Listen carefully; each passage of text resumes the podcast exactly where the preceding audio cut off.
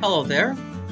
Welcome to the Beloved Son Ministry Show, where we who were once only the prodigal children now dare believe that we really are the beloved children of the Father.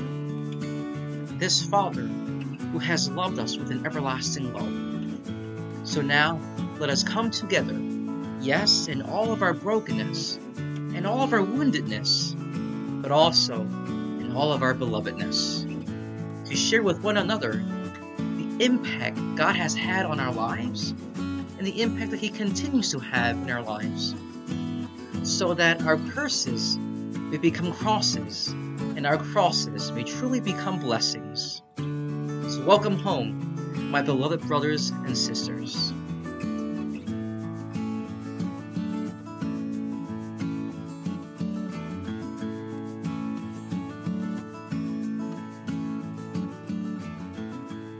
Hello, family and friends, boys and girls, and then my brothers and sisters in Christ. Hope you're having a good week. Yesterday, we celebrated the uh, Corpus Christi Sunday, which is the body and blood of our Lord Jesus Christ, um, which is, you know, uh, another great gift and a great mystery for us Catholics. You know, last week we talked about um, the, Blessed, the Blessed Trinity because it was Trinity Sunday. Now this, and then this past weekend we talked about the body and blood of our Lord, which is also right uh, a great mystery. But yet, you know, at the core of of both the Trinity and and the body and blood of our Lord is is this love, right? That that because we are loved, we have um, this great sacrament for us. It's a, it's a sacrament of love. You know, um, at the Last Supper, our Lord took bread, he broke it, and he blessed it, and he gave it. You know, he gave thanks to the Father, and he gave the, the bread to his his disciples. He said, "You know, take this, all of you, and eat of it. This is my body." And then, the same way, he took the cup, giving thanks, and said, you know, "Take and drink this. This is my blood." And for and for Catholics, we believe that the Eucharist, you know, it's it's it's not just a wafer, it's not just a, a, a symbol of our Lord's um, body, and that the cup filled with um, the Lord's blood isn't just a symbol, but in fact it is. It's his true his his true blood, and our Lord tells us in, in the gospel, he, he says, "For my flesh is real food, and my blood is real drink." That's why we don't believe or think that it's just a symbol because our Lord said it. It is real drink. It is real food. And when and at the Last Supper, he didn't say, you know, this is um, a symbol of my body. He said, this is my body. This is my blood. And then it, yesterday's gospel, we we heard Jesus say. Um,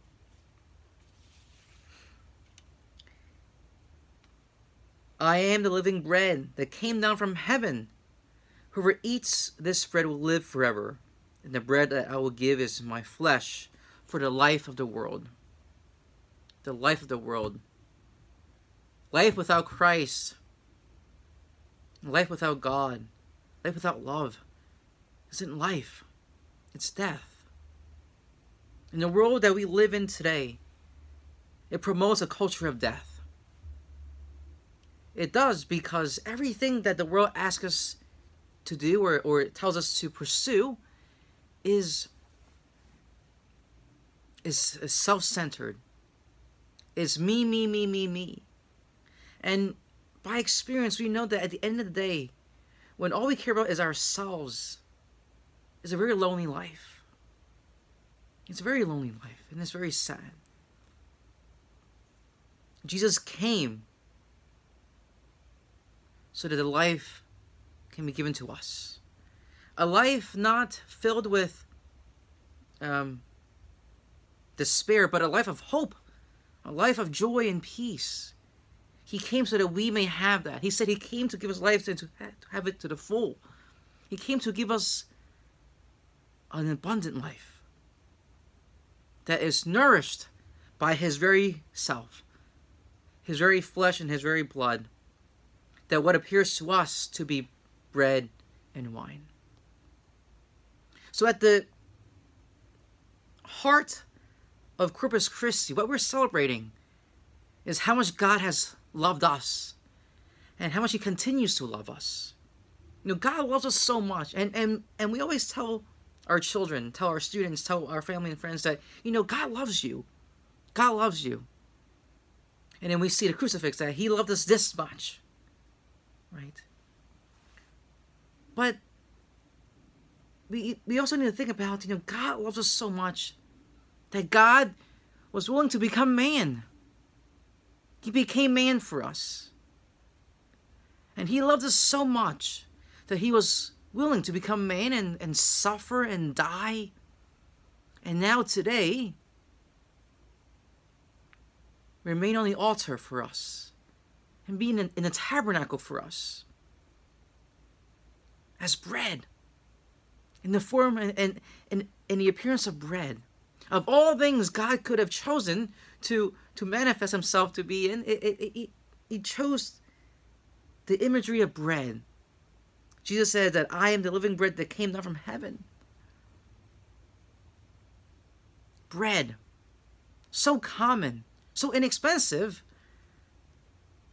but yet that's what our Lord chose to become for us the living bread. He chose to be veiled in, in that way, to be veiled and hidden in that bread. God comes to us in very simple ways, very simple mannerisms. And we heard earlier this week that God was not in the earthquake, God was not in the fire, but He was in the small whispering sound. God comes to us in the silence. God comes to us in what we know most familiarly in bread and in wine. Wine to warm man's heart, and bread to feed us. Everything that the Lord is, is for our life, for our joy and our peace and our love. Now, how can we reflect that in our lives? How can we show that? How can we, you know, all Christians the life that we live should be a life that is transformed because it has been touched by the, the divine. As Catholics, every time we go to Mass, when we receive the body of Christ, we're not just receiving a, a wafer, we're receiving Jesus Himself, His very flesh, His very blood. And if we can even think about, you know, just close your eyes and just think about this as you receive the body of Christ inside of you, as you digest it, imagine that being grafted onto every part of your body, being part of your heart, your other organs, your cells. And then from there, it continues to divide to make new cells that Jesus is what is inside of you. That every cell that comes to be, that makes up who we are, is actually Jesus. Because we have His flesh, His body, His blood within us. And also, if you receive the precious blood, I mean, not in these times, but especially if you go early in the morning on a fully empty stomach and you receive the precious blood, you feel this burning sensation, knowing that it feels as if, you know, our Lord is penetrating every part of our body, having that fire burn within us as the as the disciples on the road to Emmaus felt, were not our hearts burning within us? And so, as we receive the body and blood of Christ, do we allow our hearts to burn within us, not with hate, but with a burning love. The very same love with, with, with which God has created us and which Jesus continues to give to us and love us with. As Christians, we are called to love others with this very same love. So, my brothers and sisters, as we continue on with our week, may we be transformed, not just changed, but be, but be transformed by the body and blood of our Lord Jesus Christ. Each time we receive Him, let us imagine that it is He, truly, who now lives in us, and that we are only an instrument, that everything we do and say and think is Jesus. Have a good week. God bless.